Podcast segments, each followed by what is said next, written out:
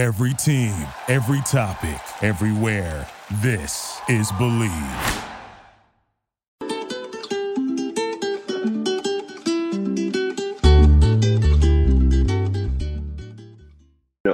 Welcome back. Welcome back. It is May now, and we're back with Farm to the Show.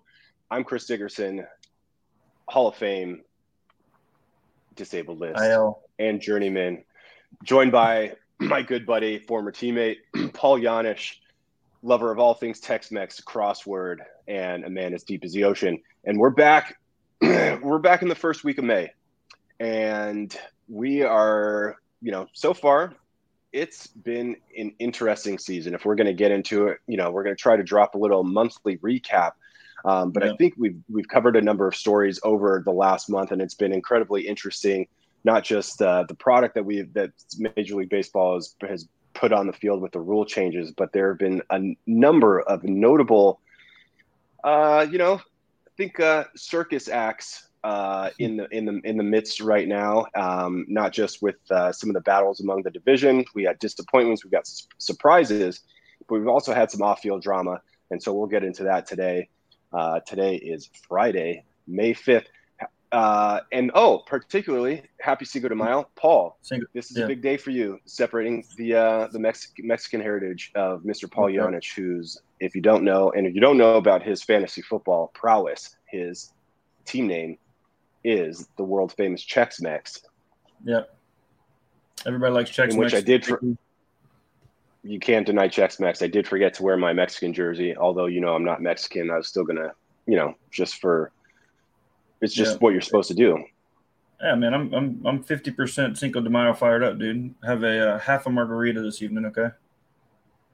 Oh, wonderful! little Friday night. Hopefully it's uh hopefully it's over a o- over a dub and you guys aren't That's holding right. a Friday Friday night L tonight. Post game. That's right. That's right. But um, no, happy Cinco de Mayo, everybody out there. Um, we'll uh, let, let's hop into it, dude. Talk about some of this first month stuff, like you said.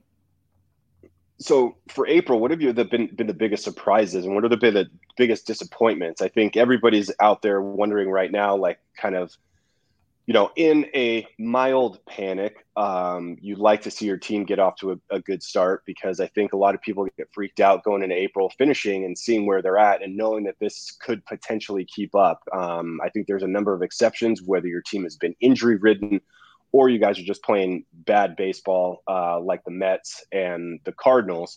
Um, so what, what's your first what's your first take around the league? What do we got? What do we got going going into May?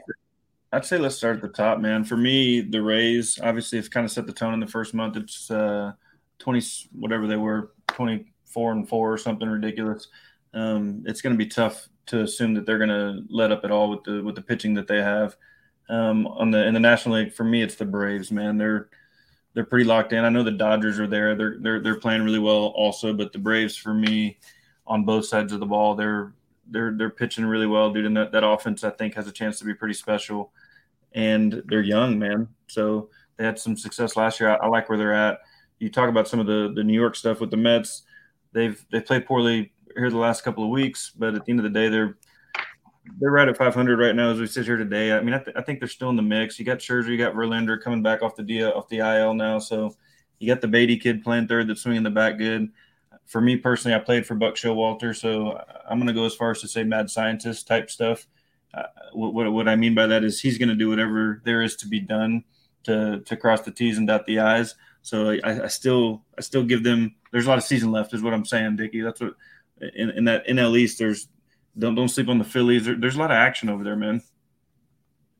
Yeah. So there's there are a couple there are a couple uh, notable incidents among these um, among these particular uh, timelines here, and you know, talking about what's happening in New York and you with the with the starting pitcher, uh, you know, with the starting pitching, um, you know, Verlander and Scherzer both.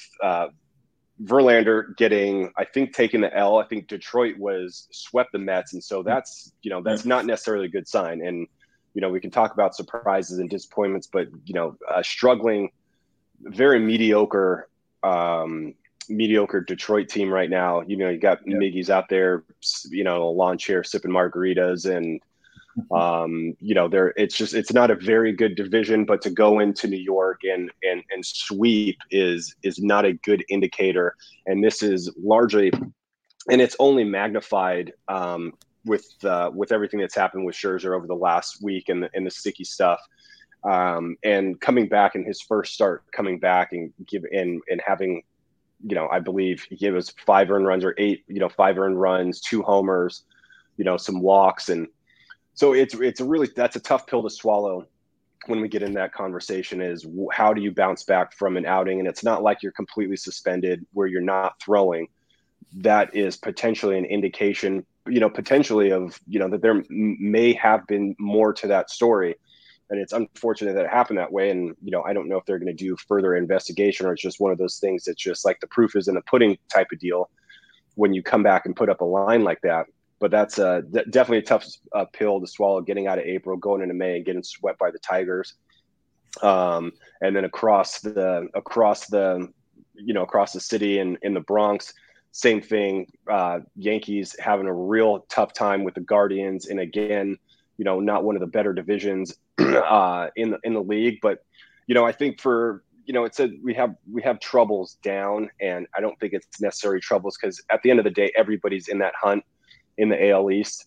Um, yeah. You know, there's an interesting stat right now that this may be the first time in 40 years in which an entire division finishes above 500. They're in last place but it's not a it's not significant. But judge that situation doesn't help either. Uh, yeah, the Yankees have been ravaged by injuries, right? Like, so for me, what they're doing right now, I mean, they're they're they're sixth in the league in pitching right now. So I mean, they're they're they need to get the guys healthy. They need to tread water right now, so to speak, until they can get their lineup back going. Because to your point, I mean, you're talking about Aaron Judge's MVP last year, right? He, it's a big deal having him not in the lineup. Bader's hurt. Uh, Donaldson's hurt. They, they've just had a bunch of issues on that side of the ball, and if they can tread water right now, I think that they can. That that division is not a joke. Obviously, like they, they can't fall too far behind, but, but what they're doing right now is okay. I think as long as they can get everybody healthy and get on the same page, get the offense rolling, because it looks like they're going to pitch pretty well, man. Yeah, absolutely. Uh, Tampa continues to roll in that division. Um, and it's not just what what we saw earlier with the pitching and the hitting. It's it's the it's all around type of it's all around play of Tampa that's the most impressive. They pulled off a double steal the other day, you know, breaking ball, runner going to second, you know, easy steal of home. I mean, they're just they're so much fun to they're so much fun to watch. It's just a type of brand of baseball that you love to see. Not only did they set the major league record for 21 straight games with a home run, but the base running, the defense. Uh, you know, you got Jose Siri in the outfield who can practically run down anything, and then you know, I think they're they're uh, I don't want to say swag because that's like an old man word that MLB is trying to like regurgitate to get gain younger fans, but their uh, their confidence level is soaring right now, and I think that was evident with uh, Wander Franco and the, the ball flip. And um, me, I, I, don't consider you too too too flashy, Paul. You're not the, the flashiest guy I ever met, but I believe you could not, someone could not pay you to flip a ball. Mm-hmm like that no, man. and throw it first. It, it, that that that type of deal wasn't for me, no. But um, I will endorse what you're saying about their their the team's confidence. Dude, they're playing free, they're playing loose, and holy crap, they're talented, and that's a pretty dangerous combination. Um, I, am not a huge fan of the ball flipping mid game. Let, us be honest. If you got a if you got a veteran on that team and and, and he doesn't catch the ball and throw that guy out, like there may be some a discussion to be had in the dugout that being said, man, everything they're doing is right right now. So it's hard, it's hard to argue with, with, with the product on the field, right? Yeah, hundred percent. And to where you're talking about, and that's I think that's been the, one of the more interesting things is is is going back to the Mets and getting swept by the Tigers when we're talking about kind of you know those behavioral issues where you potentially might have to take somebody off the field and. I think one is just uh, kind of a you know flash in the pan, you know, show show you know a little bit too showy, in which there could potentially have gone really wrong. But what uh, been happening with uh, Javi Baez, who continues to struggle in Detroit, but not just struggle at the plate, but it's it's the base running, not knowing the outs, and um, and having a couple instances where he did have to get pulled off the field, and that's you know the, one of those things where it was it was handled in a in a great way, and I'm not sure if anybody paid attention, but it's it's a you know is is simply pulling the player to the side and be like, all right, we're gonna we're gonna sit you out rather than you know yanking somebody off or like publicly you know subbing them out. So I think they, you know, they continue to have their issues in Detroit, um, trying to get their foothold back at the top of the at the Central, um, as teams, you know, kind of are going up and down right now. But the Orioles, that has been this big surprise. Um, them, you know, not only just treading water in which we uh, the, the entire league had probably expected them to do, coming off, uh, you know, a great season which they in which they overachieved last year, but they are actually thriving in a ferocious division right now. Yeah, I mean it's a good young team, man. They got you know, they got Cedric Mullins, who's obviously a very established player at this point, but the catcher Rutschman behind the plate is is is arguably I, am gonna I'm gonna go as far as maybe to compare him to kind of what you would what you and I probably thought of like a Buster Posey type player.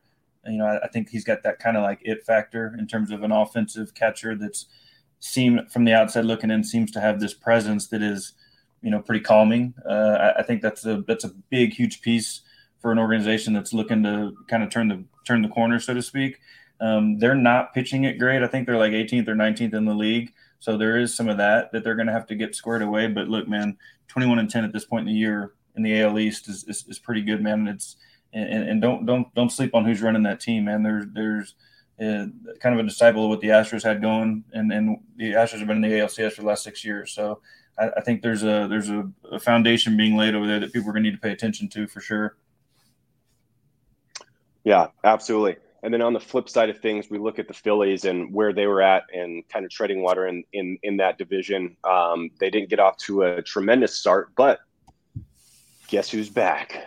Back again. Right. It's Mr. Bryce Harper, yeah. uh, former hey, tell MVP. Me saw, tell me you saw the, the the arm hardware he's wearing when he gets on base. I did, and that's where we're going to take this conversation because this is, is very important. Um, I think you can offer some pretty valuable insight here, and I, I, I'm not exactly sure if people understand the obstacle in which a Tommy John surgery comes into play here. And if we're talking about being a pitcher, you know, everybody knows that it's at least 12 to 18 months of recovery. Um, in the rare cases that position players do go undergo Tommy John surgery, it is it is notably less, um, simply yeah. because you don't have to have the you're not getting back in you know you're not getting back into a, a, pitching mode. And i think there's a lot less obviously there's a lot less throwing there's a lot less stress. But however um, there have been some notable comebacks. Uh, tony Womack coming back in 287 days. Another notable, Jay Payton back in the day came back from two Tommy Johns, which is incredibly impressive given the given the, the time frame and the the, gener- the generation of surgical procedures at that time in which you can have come back from two successful Tommy Johns, and to come back so quick is yeah. most people are saying that it's exceptional, which which it is.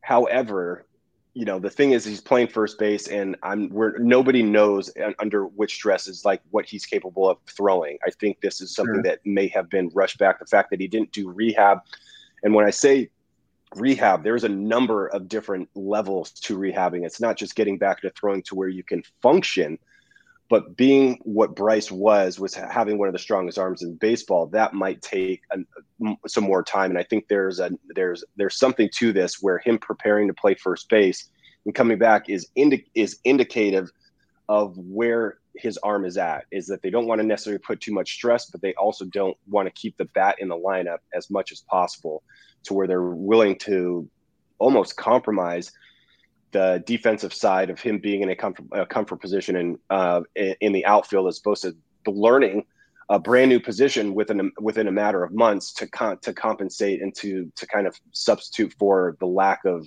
the lack of wear and tear that he'll have to to do with his yeah, arm look at the end of the day, man, it, it's going to be a little bit of a pain tolerance thing. I mean, can he throw the ball over the over the center field wall from home plate right now? Probably not, right? But he doesn't need to. I mean, he's I think in the first few games that he's played, he's DH'd. It, that's probably going to be the majority of what he's doing in in the short term. Will he plug in at first base? I'm sure, but like, excuse me. I mean, there's a presence that a guy like that has. I mean, obviously, we, we saw the stretch run last year in the playoffs. I mean, Bryce Harper's a a generational type player, right? Having him back in that locker room in that clubhouse in the lineup day to day. Like it's a big deal, man. So how healthy is the arm? Hard to say. Healthy enough to go three for three the other day. You know what I mean? Like the, the, the, the goofy thing is the, the guard that he's putting on when he runs the bases. And they actually called a, a, a, a time delay or whatever. He was taking too long to get the, the hardware on. And I saw that they were petitioning the league to try to get more time or whatever. League sounds like they're going to play hardball and not let them do it. But um, I, it's good for baseball, man. It's good for the Phillies. To your point, they've kind of treaded water up to this point, and him being back in that lineup is gonna is gonna change things. There, there's just no two ways about it. So it's it's good for them, and and and it'll be fun to watch. I, I am curious to see how long it takes them to become, you know, defensive again. If that's at first base, great. Um, I, I think that there's there's a lot to be you know, first base is not just a position that you can plug a guy in. I, I know the Bobby Dickerson's the first base coach. I'm sorry, the defensive infield coach over there, who I'm really close with. He does as good a job of in, as anybody, um, m- making guys aware of their situations and making them making them usable. But the, the first base position is, is, a big deal relative to infield defense, man. So I, I think Bryce DH is most of the time. We'll see how it unfolds, but regardless of how that happens, it's good to have him back on the field. Absolutely. And to go back to that hardware, Paul, this is something that I've seen you wear. Um, 2004, uh, 2005, you uh, tore your ulnar collateral nerve uh, or ligament, um, and you were, you were, required to have to undergo Tommy John surgery. Take yeah. me through that process and looking at that hardware. I mean, essentially, that was something that you were that you had to wear pr- for a majority of, of roughly a couple months after the surgery, and that's not just like a supportive number. I think we've seen some more performance based elbow protection, so very similar to JJ Watt and some offensive and defensive linemen. But yeah. that is what I would consider me being a knee guy. Um, that is a what we call a, a, functional like a walking brace, and usually that is what um, you're put in uh, after Tommy John that incrementally with the dial on the side incrementally allows you to to move freely. And so him wearing that on the bases is is is is bizarre. Yeah, but at the end of the day, it's precautionary. I think, right? It's it's to it's to let's assume that he's not on the field if if there's like a real issue. But like you mentioned, the the linemen, I mean, they're wearing those things uh, to help them to help prevent them from getting in compromising positions, right? Like that's what it's for. Um, it, I, I, think it's fine. I think it's it's something probably more of a pain in the butt, honestly, for him to deal with.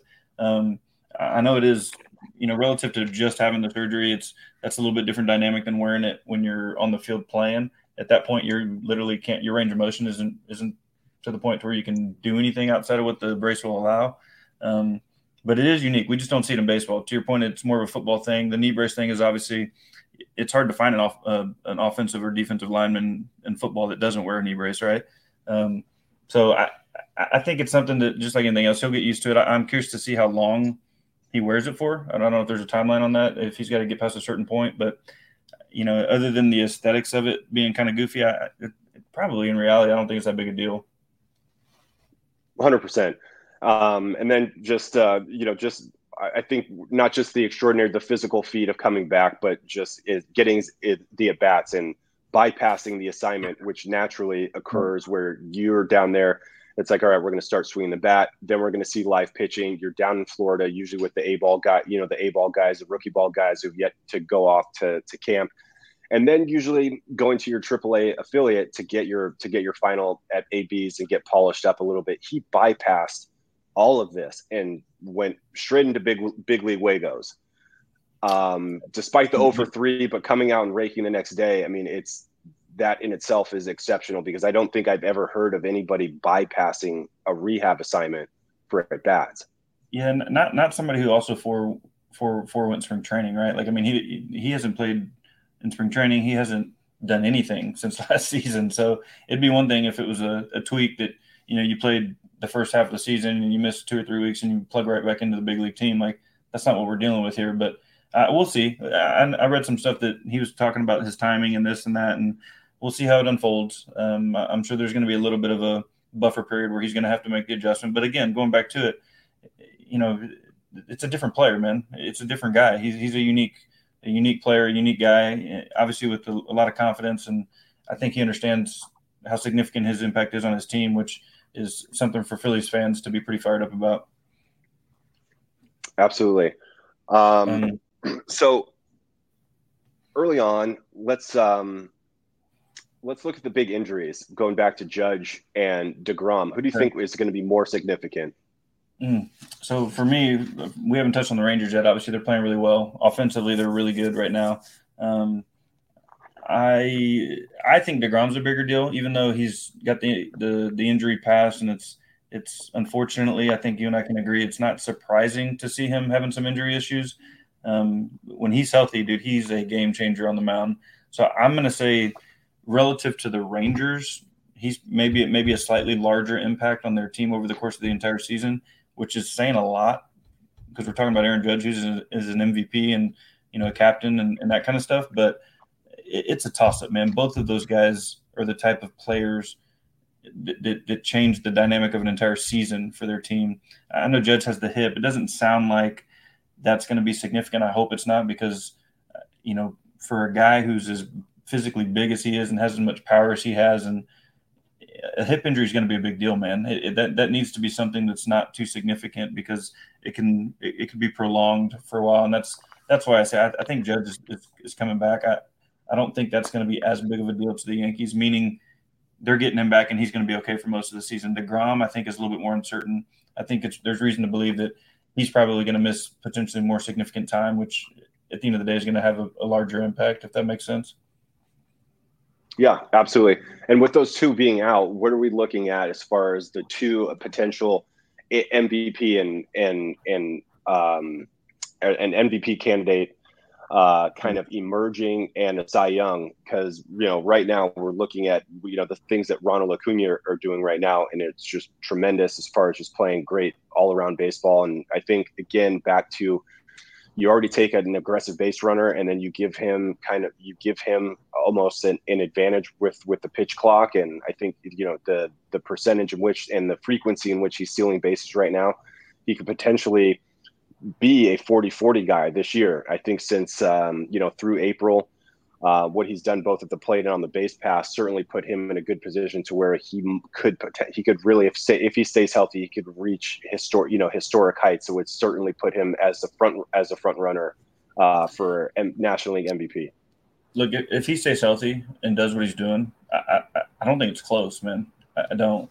I will say this though: there's another guy on that team that is kind of flying under the radar, the catcher Sean Murphy who you know with a young pitching staff is is is is going to be a, be a pretty significant factor. That being said, Acuna he's on a different he's on a different level right now, man. The the, the pitch clock, like you said, is he, uh, who knows how many bases he's going to steal this year. I mean, probably as many as he wants, right? But um, it's it's a unique player, man, and it, it's pretty fun to watch. And he he's he's a veteran relative to the league because he's been he's been in it for five or five or six years, I think, already.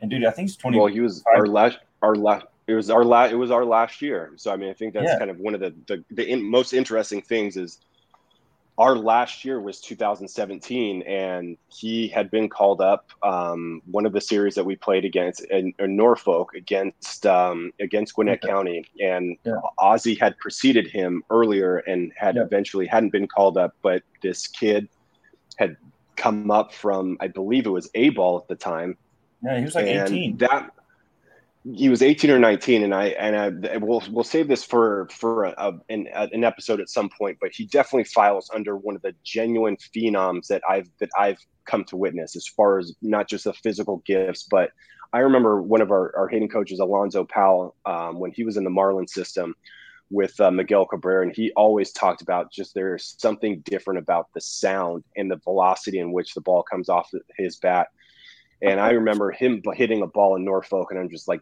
and watching that speed, it, he is definitely on my list. I mean, it was just unforgettable.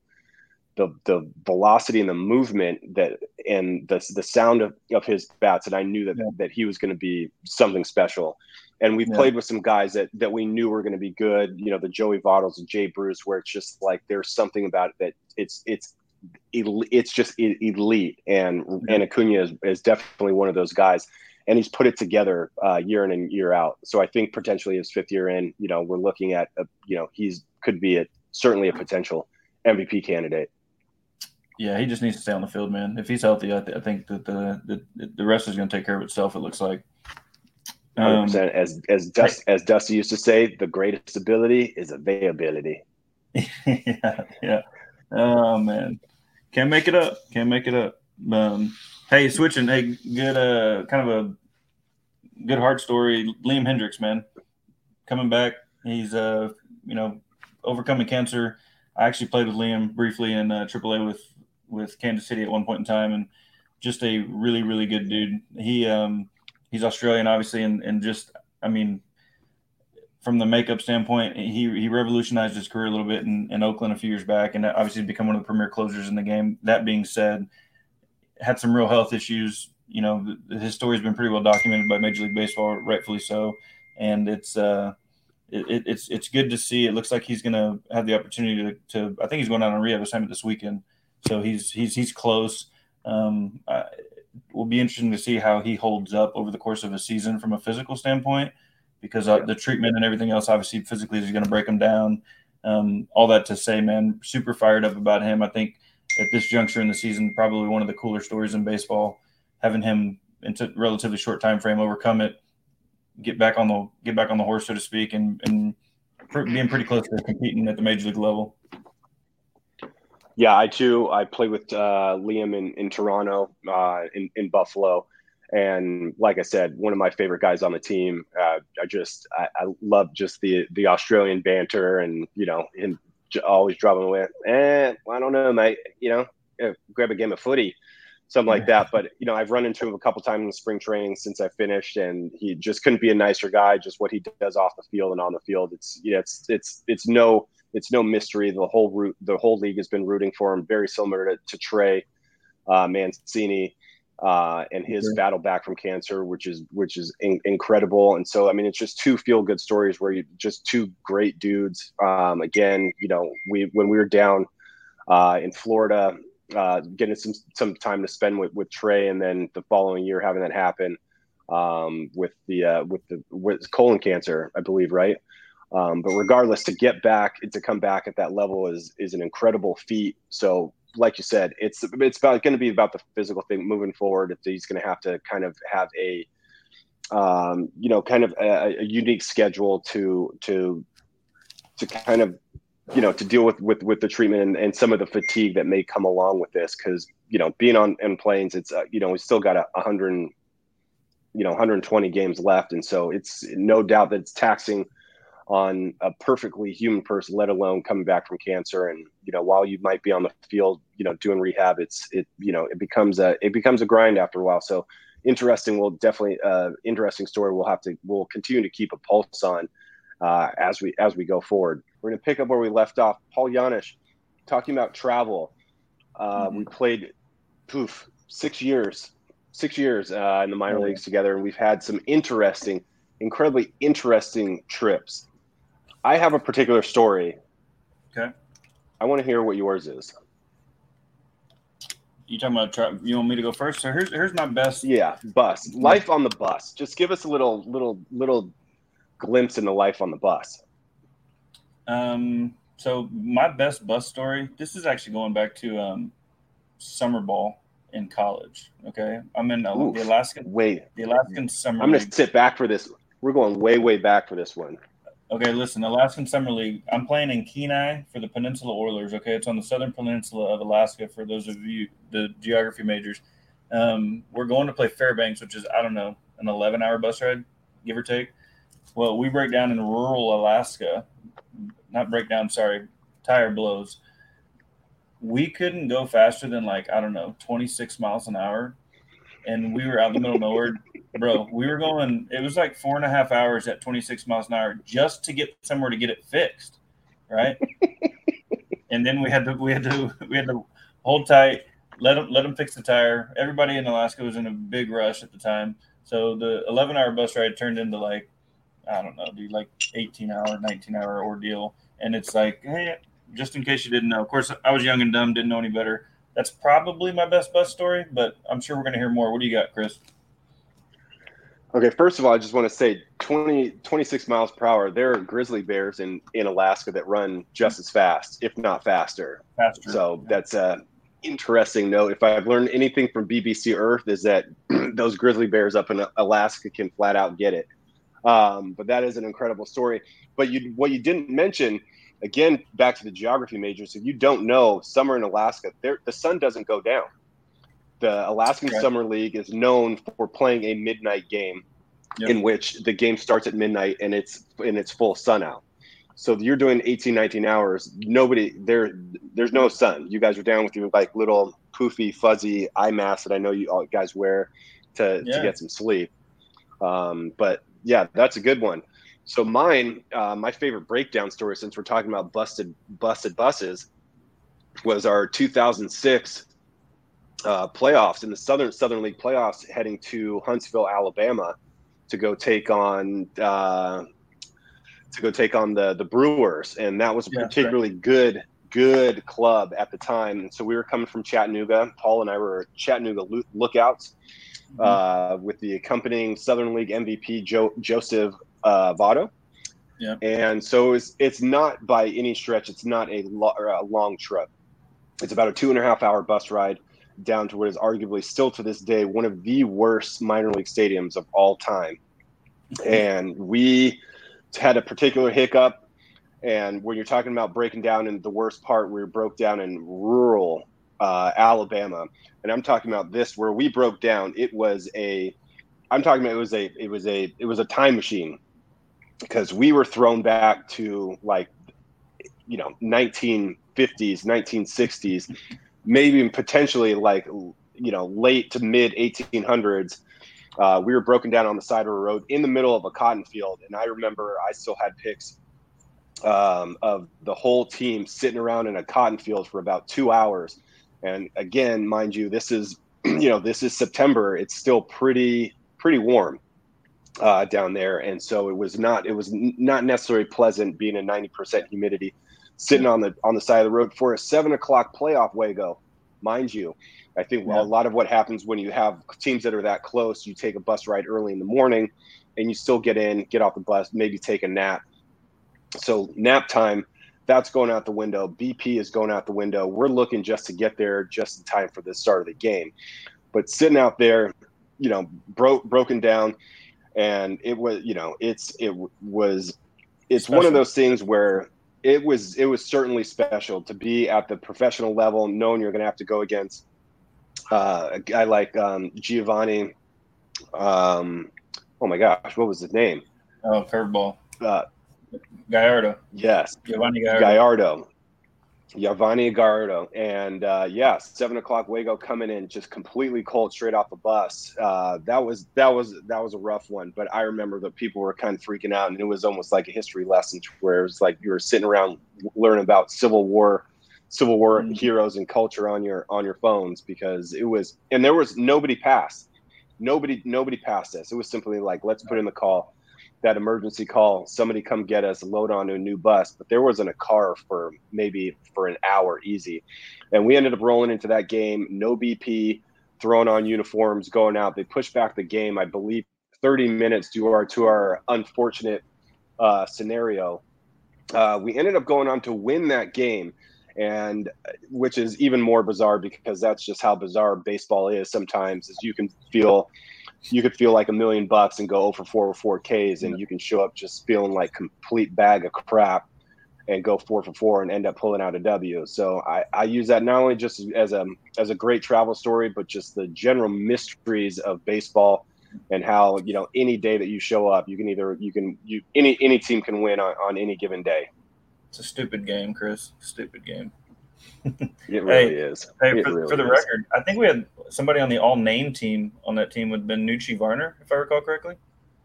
Noochie Varner. And if you're asking, Noochie Varner sounds like somebody who's from the backwoods of somewhere that doesn't get a whole lot of service. And you'd be exactly right if we're going to be honest with you, because he sounded like I forget where he's from. I think it was I think it was Kentucky or or wherever, yeah. West yeah. Virginia.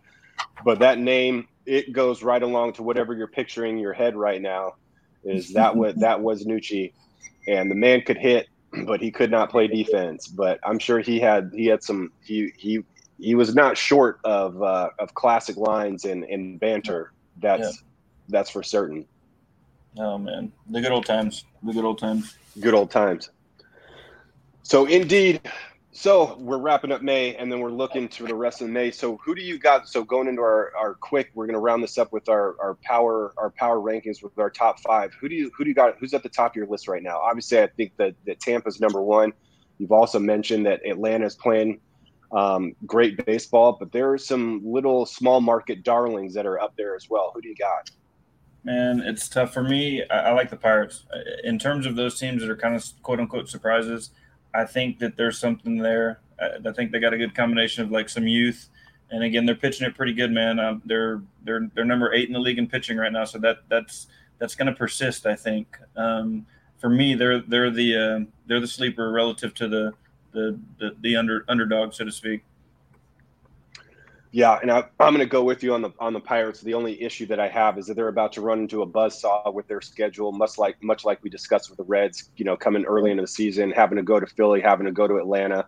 They're about to run into some clubs right now. They got to play Tampa. They're going to have to play Atlanta too. So going back to back with two of the top top teams in baseball is really where they're going to have to prove their mettle and really kind of show if mm-hmm. they're if they're um, if they're the, the real deal. Because if you pay attention to the actual MLB power rankings, they simply haven't just got enough credit because I think a large part of the teams that they have beat have been have been sub 500. So sure. I think this is going to be a big proving week for the Pirates to see if they're the real deal, if they're if they really are earning that spot at the top of the Central Division. And then you have uh, and then you have Arizona, who's who's just who's just chugging away. Finally, the Diamondbacks are they're they're back. They're alive and kicking in, in a in a really tough division again. Yeah.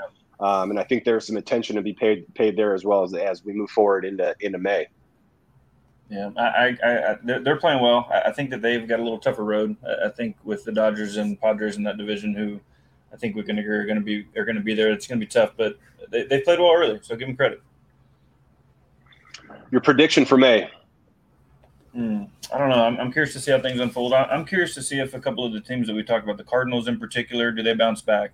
You know, it's it's for me those some of those kind of things are uh, are interesting to watch. I, I I'm, I'm in on the the AL East. I, I, I, like watching that that division because I think it's indicative of of kind of what's going to happen in the American League. I think the American League, in, in all likelihood, you know, obviously the Astros won the World Series, but it's it's you know, we'll, we'll see what happens. I'm my focus is more on the American League. I think there's more uncertainty on that side. Um, for me, I think that the Braves and Dodgers are, are, are going to be in in the in the driver's seat in the National League. We'll see who, who can present themselves. Um, but but for me, it's the American League. Seeing how that how that side of it continues to unfold. Yeah, I'm with you on the Cardinals there. Um, I'm just I'm gonna definitely keep an eye to see how they bounce back and they get through May because I think it's incredibly disappointing um, you know, they've added some pieces, but they've had some existing pieces and just the general Cardinal, you know, baseball ways that they're always in the running, but I don't think they've ever been this far out in, in recent memory. Um, just there, nothing's clicking over there. It's not a matter of, of pitching or hitting. I think it's been uh, the struggles also have been indicative of the of the shifts and the moves that they've made. Um, from moving Jordan, I think the outfield is crowded and trying to find, you know, having transactions where to get guys in a groove to get regular at bats. And so I think there's been um, not necessarily some upheaval of, of sending, um, you know, their their number one prospect, you know, the the darling of early spring training, making that team um, sent down back to uh, Memphis. But you know, with the pitching and some of the stories that are coming out from the minor league camp and how they've you know reevaluated and revamped their pitching system is, you know, it's definitely a storyline to see because you know, again, you know, St. Louis Cardinals, they're they're gonna they're gonna find a way, but I don't think they've ever been this far out. They're usually a team that's been known to rally uh, after All Star. Um, so you know, I'm just uh, it'll be interesting to see if they can pick pick up the their the Cardinals brand of baseball uh, throughout the rest of the month. Yeah, no, for sure, for sure. All right, Paulie. Till next time. This is Farm to the Show. We're going to wrap this up. Everybody out there, thanks for tuning in. We will see you next week, and don't be afraid to join, uh, join, subscribe, drop us a like if you're looking at this on YouTube. We will see you next week. This is Chris Dickerson and Paul Janish, farm to the show. We will catch you next week. Keep it real, Diggy.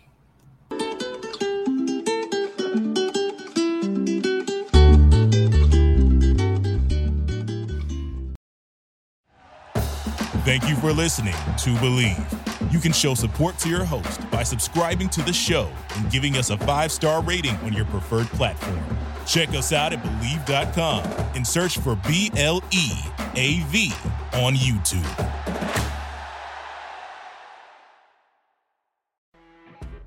You know, when you're listening to a true crime story that has an unbelievable plot twist that makes you stop in your tracks? That's what our podcast, People Are the Worst, brings you with each episode. I'm Rachel. And I'm Rebecca. We're identical twins who love true crime cases that make you say, didn't see that coming, and we hate the people responsible for them. Listen to People Are the Worst now on Apple, Spotify, or wherever you get your podcasts.